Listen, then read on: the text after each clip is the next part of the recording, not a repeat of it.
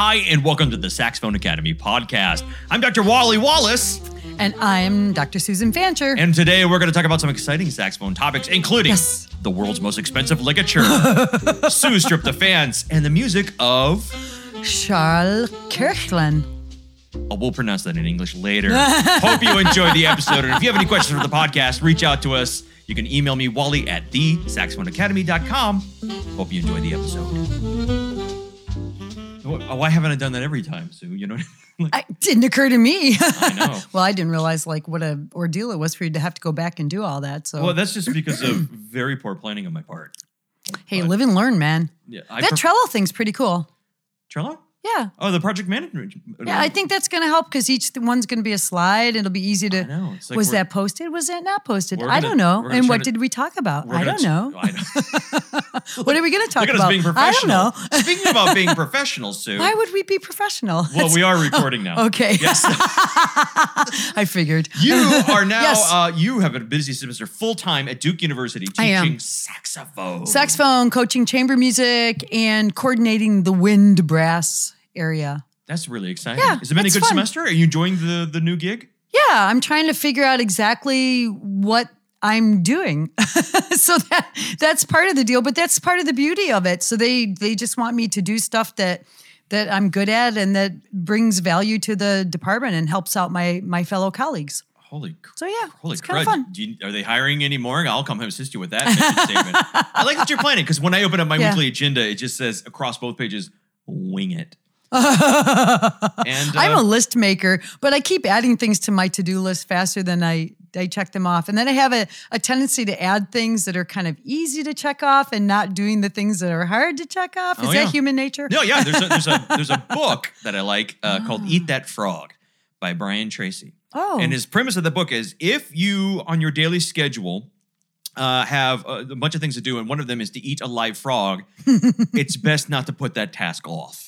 And he talks about starting your day with eating the frog, and once that's out of the way, I mean, if you have to eat a live frog as part of your day, which I don't know whose day looks like that. Frankly, they should find another line of work. Yeah, but once you get that out, everything else seems easy by comparison.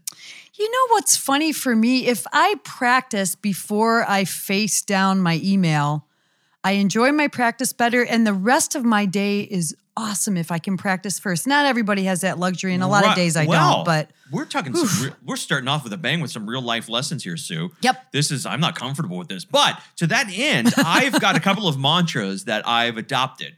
Uh, number one is that I create before I consume.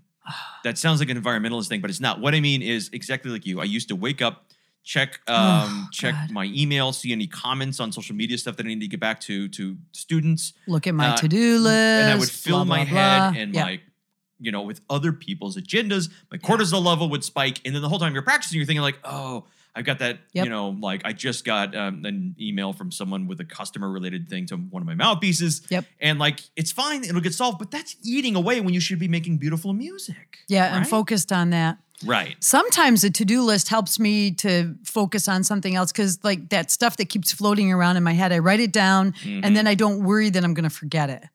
So like if I wake up in in the middle of the night, I think, oh no, I know I forgot to do that, whatever it is, Well, X, Y, Z. yeah. I write it down and then I can go back to sleep because that I'm not worried about forgetting. Uh, David Allen's Getting Things Done system. Are you familiar with that? Am I the only one that reads these nerdy business books? I'm glad you do because you know I, you system save is me a lot of time. all these things floating around, these open loops, as he calls them, are eating up your mental RAM or your mental energy. So getting them out, organizing, sorting them, and then even if you just stick them in a file folder, yeah. you know, uh, ideas for later, it gets it out of your head on paper, and then like you can focus on the task at hand. Yeah. So I Yeah. started practicing before I check my email. Ugh. No offense to my students, but and I started and I'm Well, they want you to practice, Wally. they don't. I'm, I assure you, they don't care. They're like, we've heard him.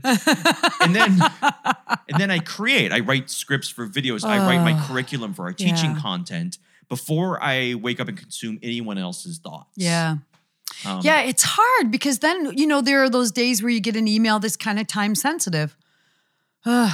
Yeah. Or, you know, I got to get that. Yeah. I guess. Yeah, People should learn to send those sooner. I got an email last week when I was out of town that was like, oh, whoops, this has to be done by midnight tonight. And I'm getting this at noon. And I've got a whole bunch of stuff I've got to do in the afternoon. I'm thinking, oh, for Pete's sake. Ugh. Yeah. Well, so then- anyway. then, another mantra: failure to plan on your part does not Ah, constitute an emergency on my part. That's true. Maybe. Yep. but you know what does constitute an emergency? What? I got to hear about this seven hundred dollars. so this is this is funny. Oh man. So Van Doren just rather nonchalantly sent you because you are a Van Doren. Well, you know what the backstory on this is, Wally? So I came to record a podcast one time months ago, and you asked me if I had heard about this new ligature that Van Doren had come out with, and me as a Van Doren artist, of course. I, I had no idea because I don't really pay attention to anything. I don't know what I'm doing with my life, Wally. I just don't know that. Uh, making music rather than talking tell- about I don't know. That's well, that's nice of you. Yeah. You told me, oh, they came out with this, you know, this new carbon ligature, and you just cracked up because you're like, okay, Sue, you should know about this stuff. I'm okay.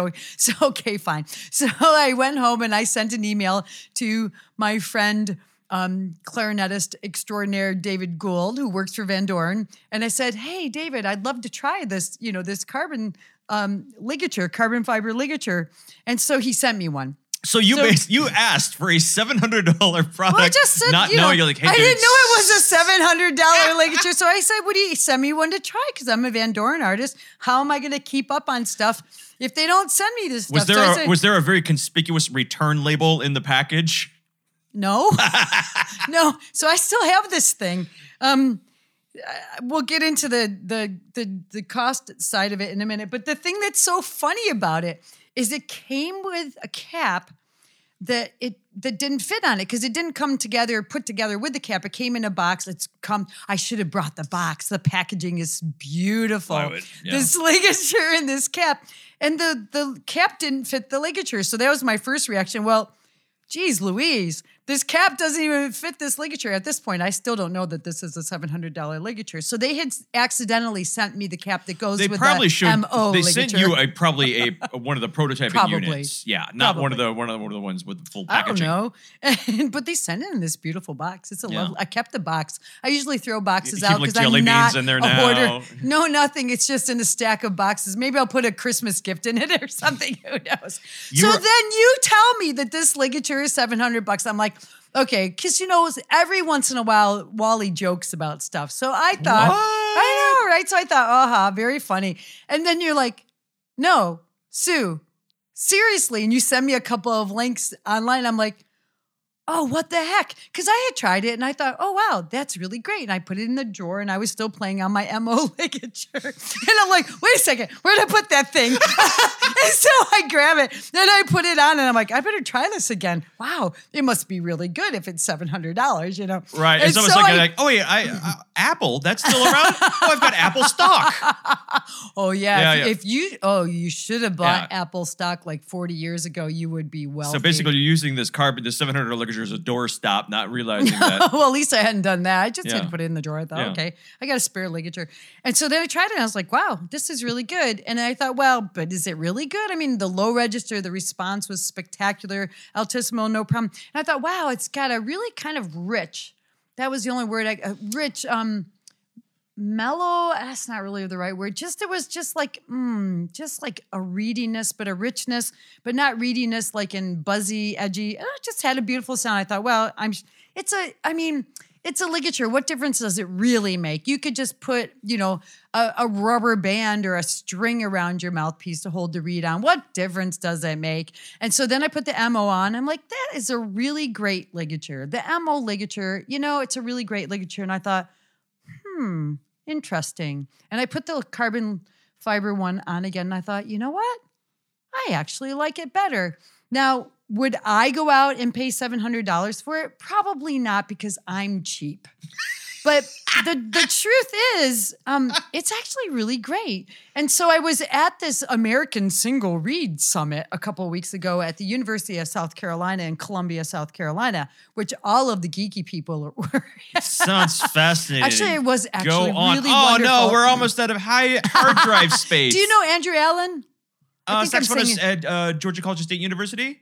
Yeah. Yeah. So I got talking to him, and he's like, "Oh, You're playing on that carbon ligature. He goes, I had them send me one. Oh, it's so great. I wanted to buy it, but I just can't justify it because he had just bought another saxophone or something. He bought a tenor. He he bought something expensive lately, and he doesn't want to get a divorce. So so he he said, but I tell you, if it was two fifty, I would have done it.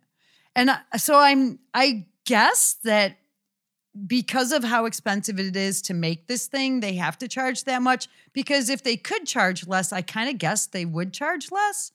Okay. But I'm I'm not an expert about these kinds of things. Like I'm I don't know if you want to look at it. I don't know Yeah, how so do they I make am- this. I'm becoming Don't- an- okay. I'm gonna lean over and hand it. Actually, no, just hold it. Okay. Hold it at. I don't want to touch it. I Yeah. don't. I don't want. Um, Oh, you can.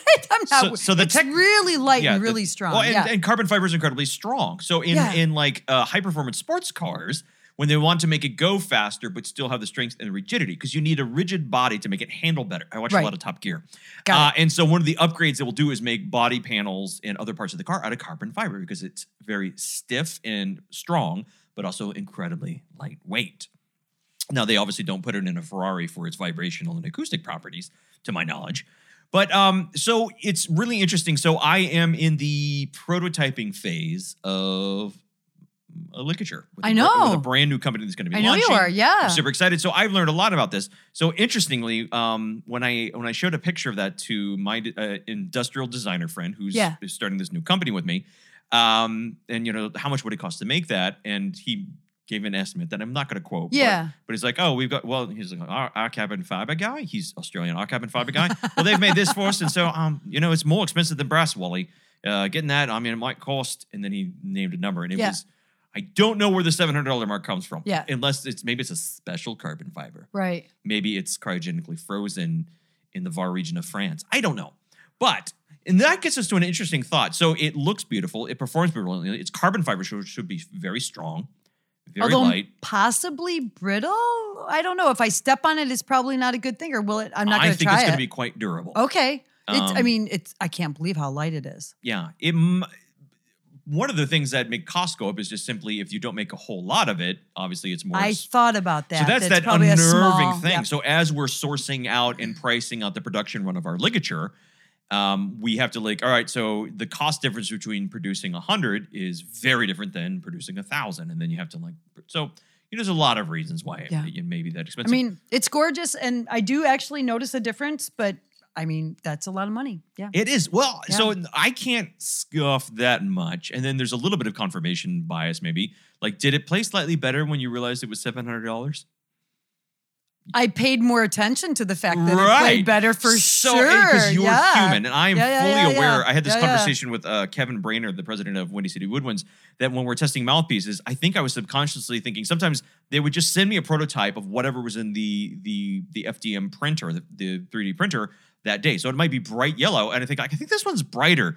And, and he's like, sure, it's not just The color, yeah. And I was like, and he's like, Wally, I found myself falling victim. And, and Kevin is like so engineering mindset, you know, very logical guy. And I found myself so now when we're doing prototyping, they send me all black prototypes. So I don't have that that cognitive bias. There was a woman who performed on that summit who was playing on a mouthpiece that was like a pale pink. And I asked Andrew, actually, I said, What kind of mouthpiece is she playing on? He's, and he said, Oh, she's playing on one of these, you know, 3D printed mouthpieces where you can just choose your color. And I I don't know anything about them. I don't know if you have any idea. Is that what you're talking about? Not mine. Or you're different. Okay. I, I, don't know what I she's assure playing you, on. though, Windy City Woodwinds 56, uh, it does not come in a, in a pale pink. Well, anyway. Only hot it pink, looked baby. really cool and she played like a million bucks i can't Yeah. i'm gonna have to look up her name Was it a credit. clarinet or saxophone? saxophone Okay. Yep. Um, being a single reed summit, you can have Yeah. you know a really bad bagpiper. i have- didn't even think about that if they're missing oh i heard some really beautiful playing from some young some young musicians and if i had had my wherewithal i would have like you know if i had my brain with me i would have like brought their names or something this one woman played in a trio with piano percussion and soprano sax some um british composers and it was great i mean it was Yeah. such great playing beautiful music and so i'm gonna i'll look that up and talk about it another time Yeah. when i have that Yeah, let's definitely promote people that are not us. Come on, Sue. We need this. Oh. We we need the sweet, sweet oh publicity. okay Yeah, yeah. do you want me to talk about what i play? I I want you to talk about well uh, another. So Oh, I was going to so much talk to about the talk confirmation bias. I know. Yeah. So okay. Yes. Go back. so I, Yeah. I started telling people about my journey with the saxophone and how I had a Yamaha. I still have a Yamaha, but I- Yeah. I, used to have a Yamaha. I still do, but I Yeah. used to too. Uh, and then and then I went. I got a I vintage Conn. Yeah, it, that's a Mitch Hedberg joke. And then I got a Conn, beautiful. And then I got a King Super 20 Silver Sonic, beautiful. And then I got a Yanagisawa Yeah. Elite Pro Series that has Yeah. nothing overtly wrong with it that I could point to other than I just didn't like it. Yep. Um, it's just one of the things. You ever meet someone like, nah, they're too nice. I, that does not happen when people meet me. But and so anyway, so uh, my dealer Brian at Get a Sax, um, I finally said, yeah, I think I just need to try some vintage Selmers. ah. So being the guy he is, and uh, being somewhat of a saxophone internet YouTube celebrity with the demographic of 35 to 55 year olds in the northern hemisphere. Uh, I get a little bit of special treatment. I don't get All right. special treatment. No, I drove out there and no discounts, but like he put out Jeez. five Selmer Mark sixes, Oh. all what he considered to be very fine players. And Okay. he knows Selmer Mark sixes. Yeah. And so He I sure thought, does. like, all right, I'll go out and try it. And I was gonna like, I'm not gonna fall in love. I'm not gonna fall in love. right. And I fell in love. Um, and so the first one I bought, I Oh. bought two of them were just something special. One of them, wow, Wally. one of them uh, that I initially was going to choose was so utterly perfect, and it was right at about ten grand, Okay. um, which is for saxophonists. That's you might as well just say like lot. it's unattainable. Yeah. and it um, had like the lacquer our, was our string meant- playing friends are just Yeah. rolling their eyes. They're like, yeah, that's a pretty good Right, bow. right. So yeah, That's talking to so I, I had mean, I had lunch with my my friend, the pianist and and the bassist uh, Yeah. that plays the Greensboro Symphony, and Oh, they're like, yeah. and they're like, yeah, so what? Like that's my bow.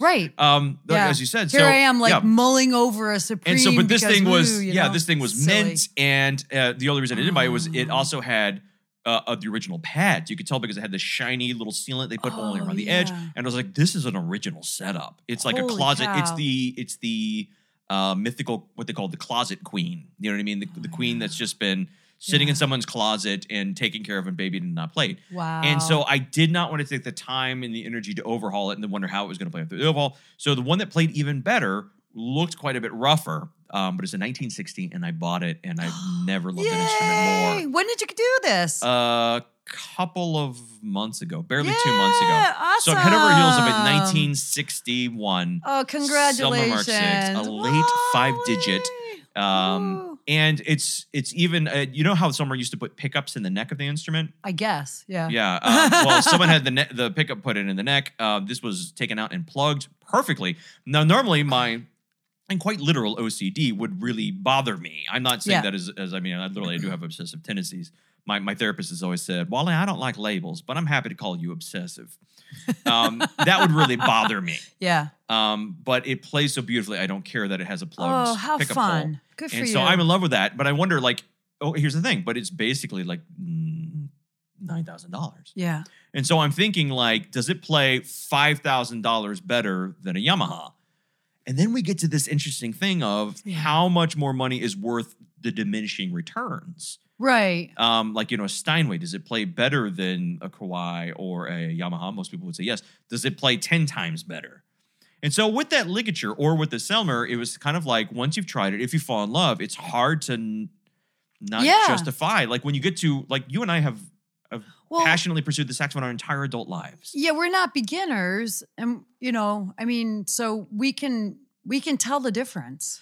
And that's the thing. A lot And of it's hard to put a price tag on that difference. on it's that like, on that two percent. yeah, I mean, does it matter? I mean, I don't know. Do, do I enjoy playing more? Yeah, I really enjoyed my performance. This was my per- first performance with this ligature. With Carby, yeah, Carby the, the carbon, Carby, Carby the carbon fiber I don't ligature. know. It just felt kind of special to be playing on that. I don't Right. know what's the price tag on that. Well, I don't know. You how know, many, and- how many performances do I have left in the you know remaining fifty years of my life? I don't know, but if I enjoy them a tiny bit more, is what's the price tag for that? I don't know. That's an interesting point. So I do to our listeners, let you know, like there's so many people that are like, that's stupid. No way I'm gonna play on a carbon fiber. Right. ligature." But a lot of people scoffing that you see in the forums play at about an eighth grade level.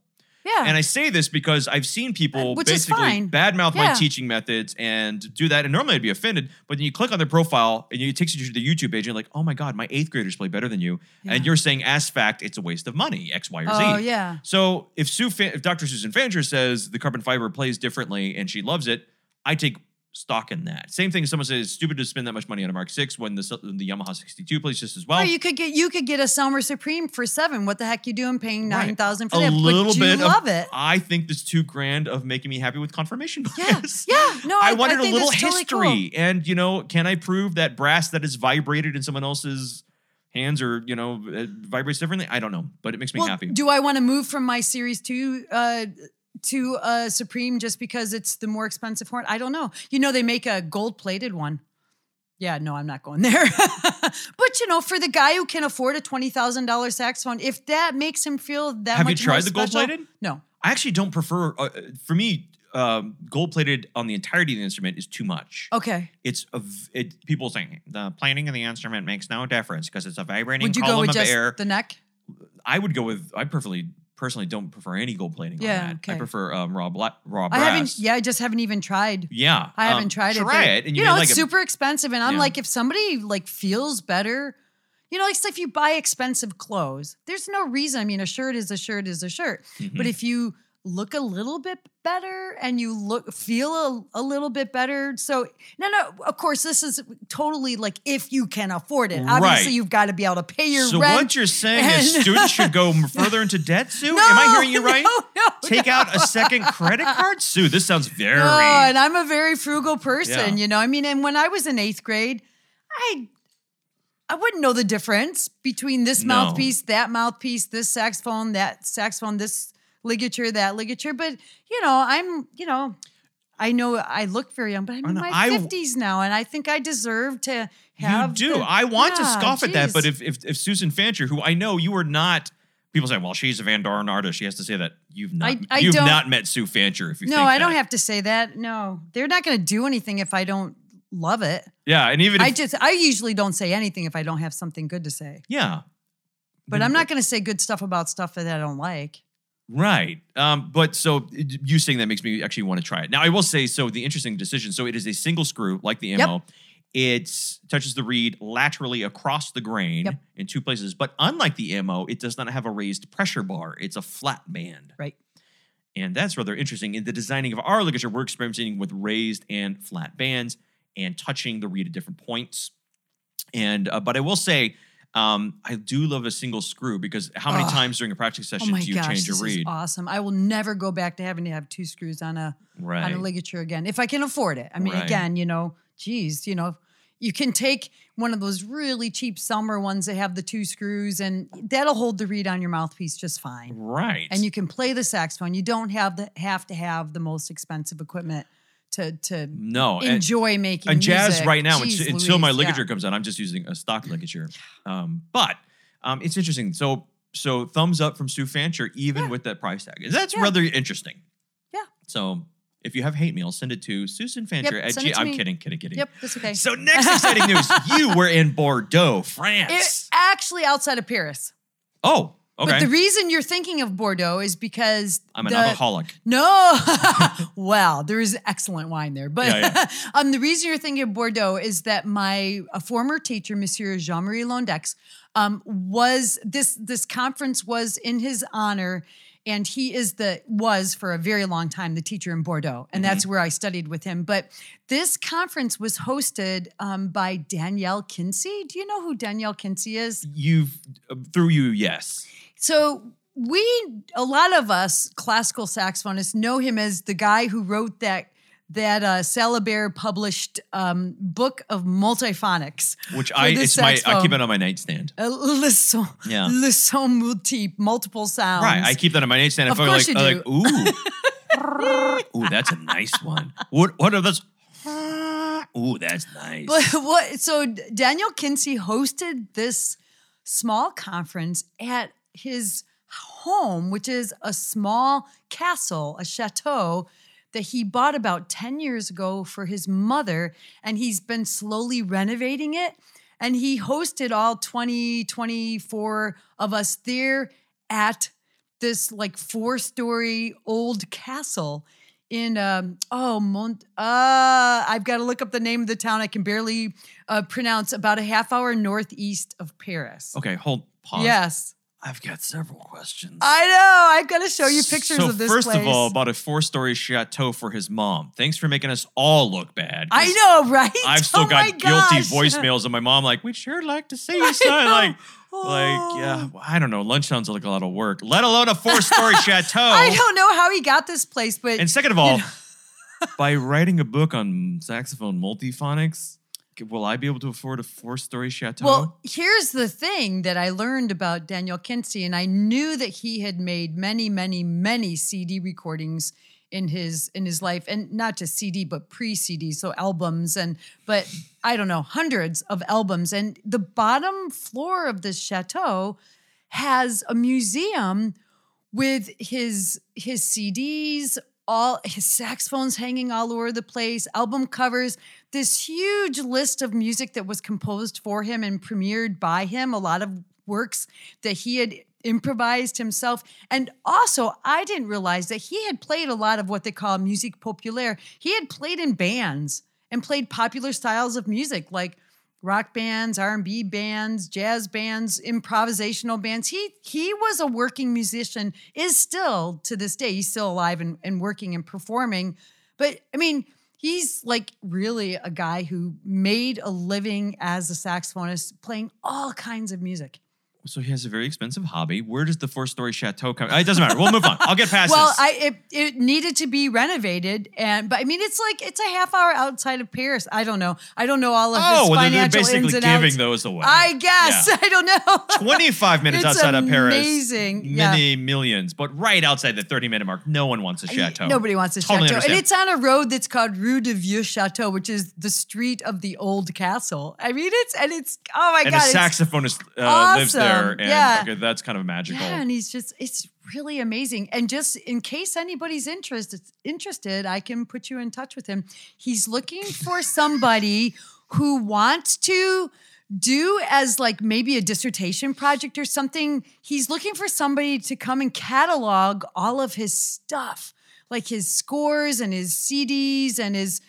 He just got Sounds like he needs so a, much stuff. He needs to um, sponsor a Fulbright And- scholar. Something like that. Yeah, someone should Um, apply. or- no, yeah, seriously, like have him as a sponsor for a Fulbright exactly, study exactly. to go over there. And I mean, that or would a be a dissertation project, and they they can come and live at the chateau because he's got like tons and it's a four story place. He he housed over twenty people for this conference. okay. So totally, It was amazing. Totally, if you're a graduate student that wants to do your dissertation on the music of Daniel Kientzy, Get in touch with me, Daniel Danielle Kinsey. Yeah. And you want to live in a chateau. Now, granted, For a full- summer, for a semester, Full whatever. disclosure, that's how horror movies start. he is a lovely person. It's a it's a bonus if you speak French. So especially if you speak French. okay. Yeah. Otherwise, lovely. you- we had a lovely Otherwise, time. be very fluent with Google Translate. So we, Yeah. I had to pay for my own flight to get over there. Mhm. But uh, but then once I got there, I had I was housed and they catered meals. There was wine and champagne and lovely, just lovely meals. I mean, we had a wonderful time, and we had um, discussions, presentations, and discussions about um, the history of the manufacturing of the saxophone, um, Londeix's life and legacy, of course. And Londeix was there. He's ninety. How's is He do- flew up. He's doing He's doing okay. wonderfully. Yeah, I mean he's 90, but boy, when he got up there and was talking um so uh Bill Street was leading a lot of the discussions and would have these interviews and questions back and forth with Bill Londeix. Street, Canadian saxophonist who often translates for Jean-Marie Londeix. Yeah. Okay. Yeah, and um just Londeix was lively and just wonderful. I mean, Oh, wow. so insightful and then oh just What did you learn? really What- interesting. What's something cool that you learned? oh geez, I learned Let's let's pretend that we're we got a little educational content here.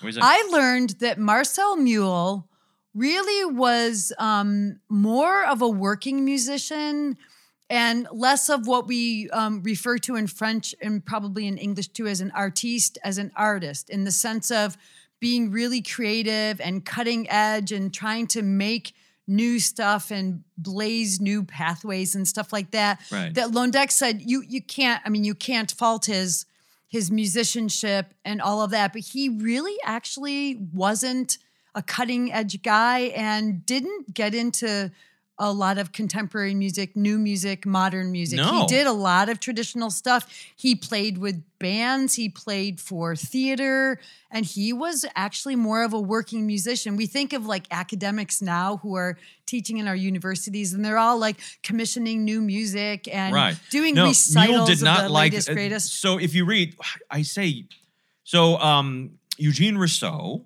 um, student of Marcel Mule. I think he may have been the first American, or certainly the Possibly, most prominent yeah. American to go Yeah. study with Marcel Mule, who is the second teacher at the Paris Conservatory of Music. Who was the first Sue?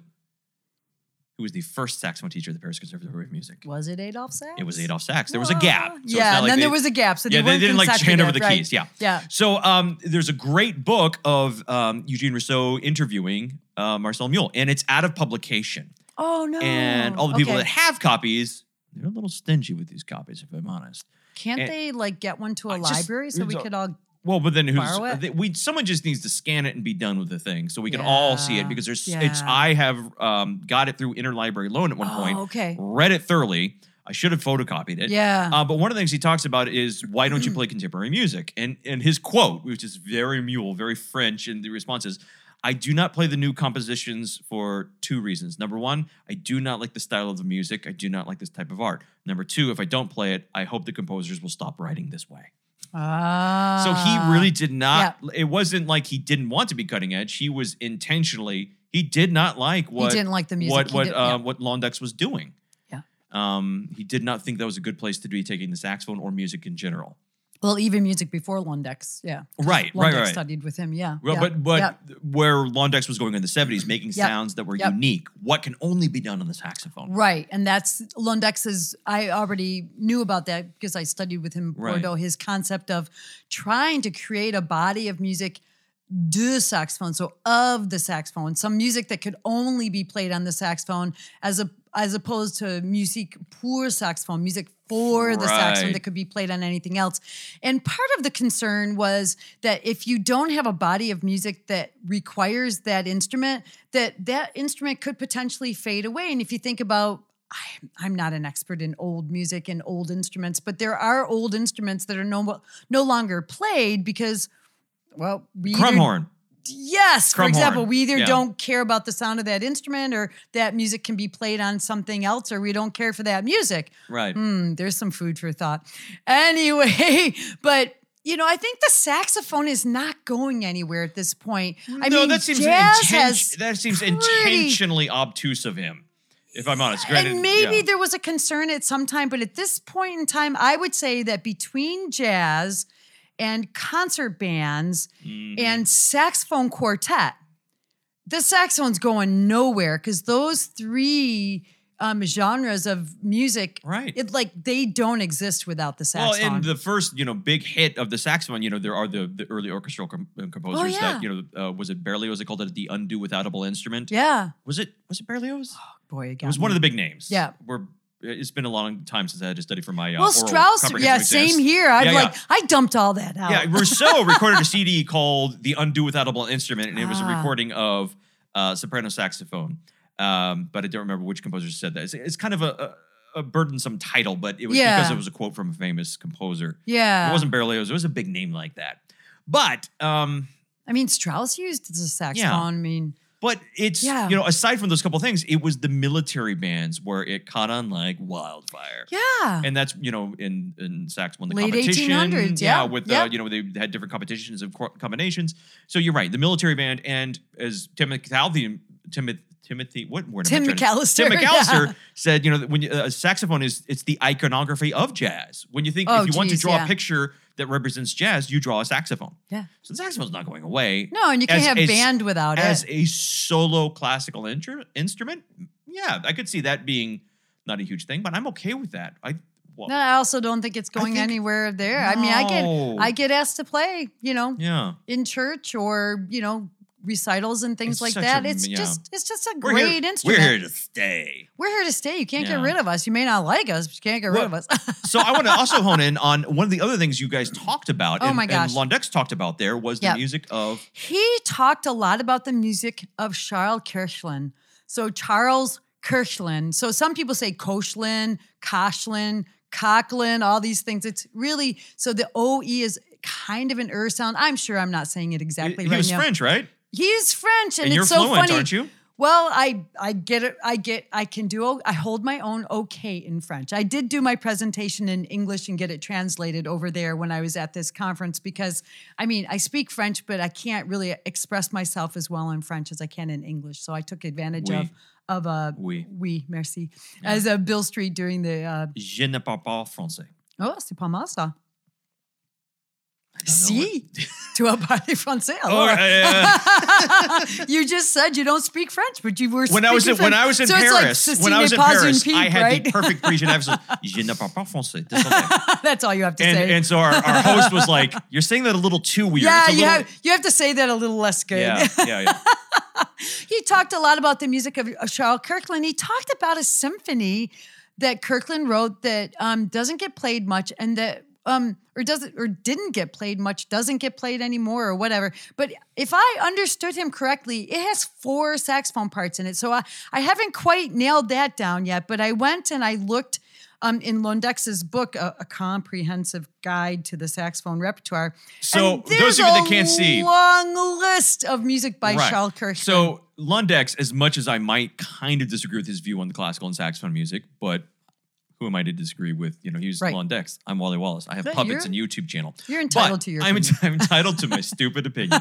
But um, there's no one that could say he wasn't fastidious and studious in promoting, documenting, and analoging things for saxophone. So one of the books when I was in college, it was like you're a saxophonist, you got to drop hundred dollars on Yeah, the comprehensive guide. There was an earlier one that you know had 150 years of the saxophone, and then I- there was another. yeah. You've got it right on your shelf. Everybody's yeah, got I've got it on my Well, shelf. not everybody, but Yeah, and this is- anybody who's anybody. Anybody who's anybody. A comprehensive guide to the saxophone repertoire from 1844 to 2003.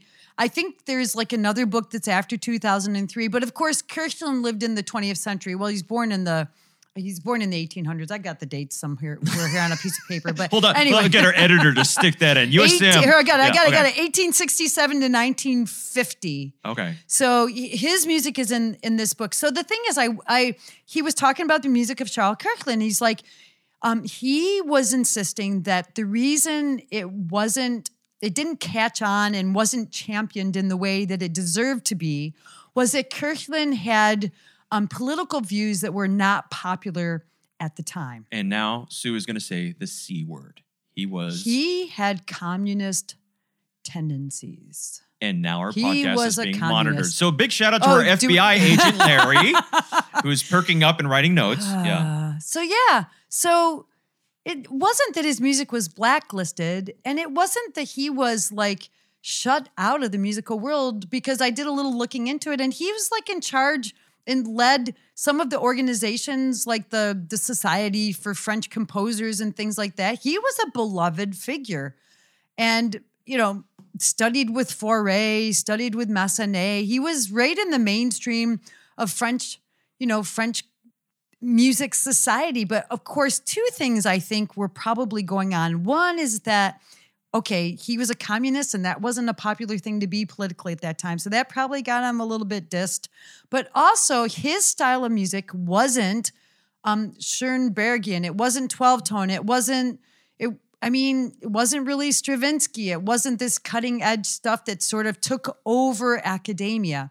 No. And so yeah. he was outside of academia in a way. So I think, and there are a lot of composers who didn't, who weren't like in the in crowd because they weren't doing this kind of atonal modernist writing. He does some polytonality, so two different tonalities at the same time. And some of his music is kind of edgy sounding, but a lot of it's just beautiful and tuneful.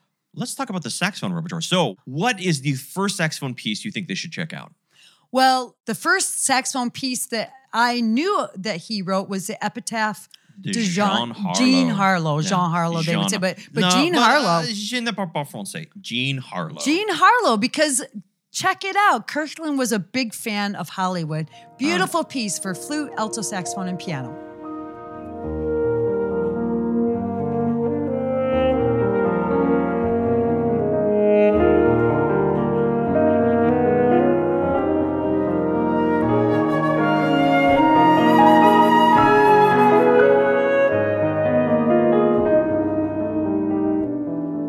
That's very popular. Any saxophonist who has a friend that's a flutist has Oh. to play that. And if the flutist says no, they're not your friend. Totally. Yeah, it's beautiful. Totally. Be Yeah, I played it on one of my recitals as an undergrad at Northwestern. So that piece I knew of, but I didn't know he had written a ton of other stuff. Okay, so what's like another awesome saxophone piece that that maybe people should check So out? So he wrote all these etudes Ah, for saxophone, saxophone and piano, Saxophone. saxophone. And I'm getting all getting all Dutch. Saxophone, uh, saxophone and piano. The I think it's 15 etudes. The second one is particularly beautiful. so these are great etudes. What difficulty level would you say these are for? You could play them in high school, Yeah. college, for sure. Yeah, and they're beautiful. So let's take a listen to this is number two. Yeah, it's Let's gorgeous. second etude.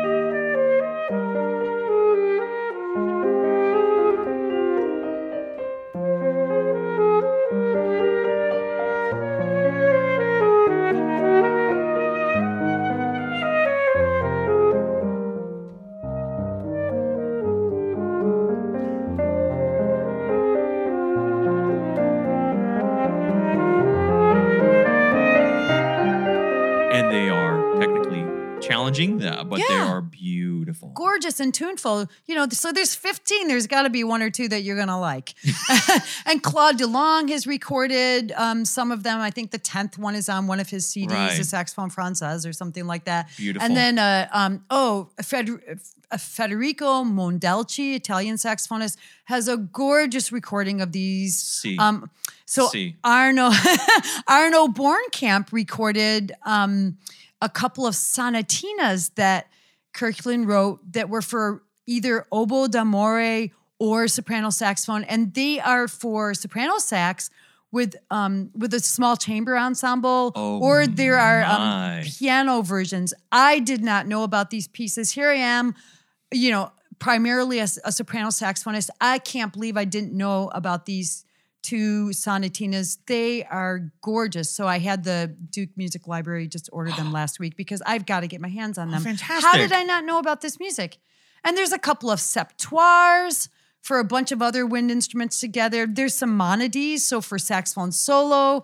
There's a bunch of duos, 24 duos. I think there's two different sets of duos. I mean, the man wrote so much music. So I went and printed out the list of music this Okay. man wrote. In the phone book that is the Jean-Marie Londeix uh, guide to saxophone music, uh, Sue Fancher's pulled out like a dissertation on his. Holy cow, that's a lot of music. Opus 180. I mean, Opus 220. He wrote so much music. He wrote 220 pieces, and there's a bunch for saxophone. And So why being a- are we not playing this music? Well, Was I'll tell that- you why. Why? Capitalism.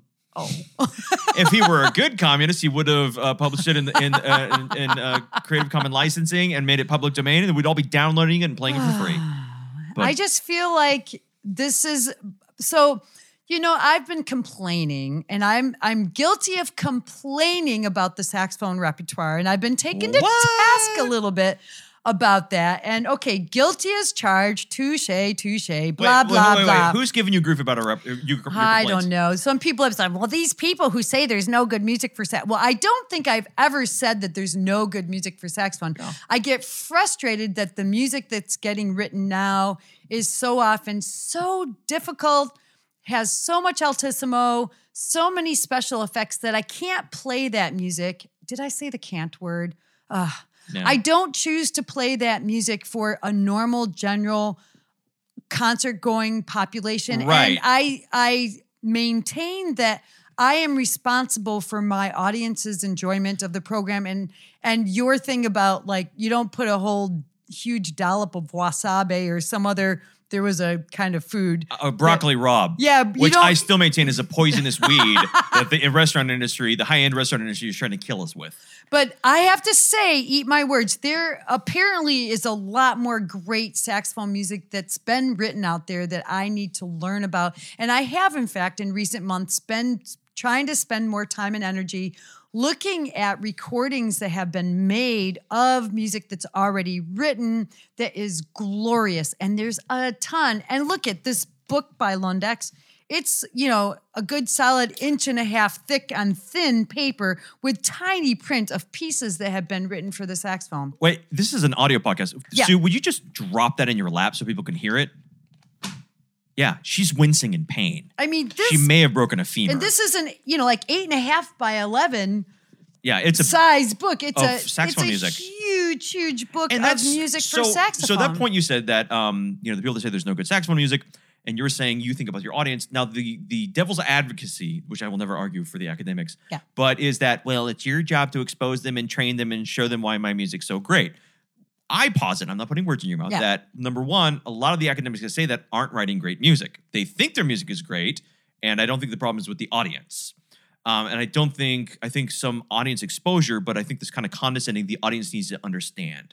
The problem is not Yeah, I don't like that attitude. Yeah, I don't like that attitude. Yeah. I've taken the argument a little too far the other way. I, understand. I play so much contemporary music, and I always work as hard as possible um, to program it well for an appropriate audience, present it well, and surround it with other music. So I'm not just beating people over the head. Right. And and if you do it well with the right attitude, that's not like you need to know about this, but more like, hey, check this out. This is going to sound a little strange, but think about it like this, and let me show you what's going on here.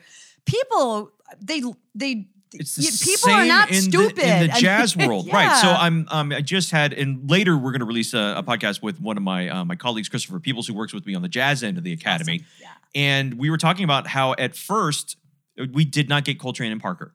And that's okay, Right. And that's why we're um, we're diving into Lou Donaldson's Blues Walk with our students this Love month. it. And he was saying that when he he equates it to Hank Mobley. Have you, are you familiar with Hank Yeah, Mobley? yeah. So Soul Station, it was like I get it, I Yeah. get it, and then that's a great gateway drug to maybe get to the other things. But here's the thing: if you never get to understand, or maybe you never click with Love Supreme, that's okay. That's okay. That's okay. That's totally okay.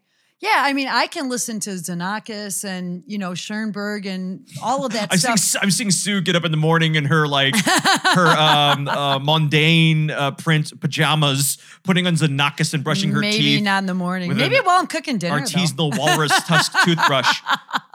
But I mean, I love to go to concerts of stuff. I mean, if you go to Schoenberg, um, oh gosh, now I'm blanking on the name of that that piece um, where you have the clown, uh, um, Oh, Piero, um, Pierrot Lunaire. Pierre Lunaire. Oh my gosh, if I ever get a chance to go to a live concert performance of that, you bet I'm going to be there. And it's just fascinating.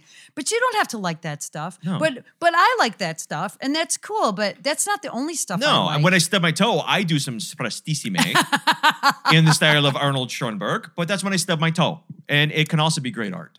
Yeah, and, and I don't know, maybe some people only have like these little segments of music that they like to listen to, but I'm betting most people are like me. Like I'm a huge Barbra Streisand fan. Mm-hmm. I just heard she's got a new album out of recordings live from live concerts back in the 60s. Oh, yeah? I'm totally putting that on my Christmas li- wish list. I love her music. Ava Cassidy, you know, Phil Woods. You know, I love all kinds of different music and R and B, Chicago. You know, Journey for crying out loud. All that Hey, stuff I grew up with. Yeah. Don't you stop believing. Don't. So I love that Sue Fancher's listening to Xenakis and Journey. Yeah, man. Yeah. Do you think the Glee Club's going to make uh, state sectionals this year? I don't know. we'll find out. Oh gosh. So we get some homework uh, for people to listen to with Koechlin. Yeah. So people go get listening. So there's a, a recording out there on YouTube. It's also on Spotify. Three hours of the complete saxophone music of Charles Koechlin, recorded by David Brutti and colleagues and ensembles and so forth and so on that I stumbled upon. Brilliantly played, brilliantly recorded. He's a student of Londeix, and then Marie-Bernadette Charrier, who is The the, current teacher. student of Londeix who took over the class in Bordeaux Right. after And our friend, Canadian saxophonist Nicole Strum, studied at Bordeaux with yes, her. Yes, exactly. Yeah.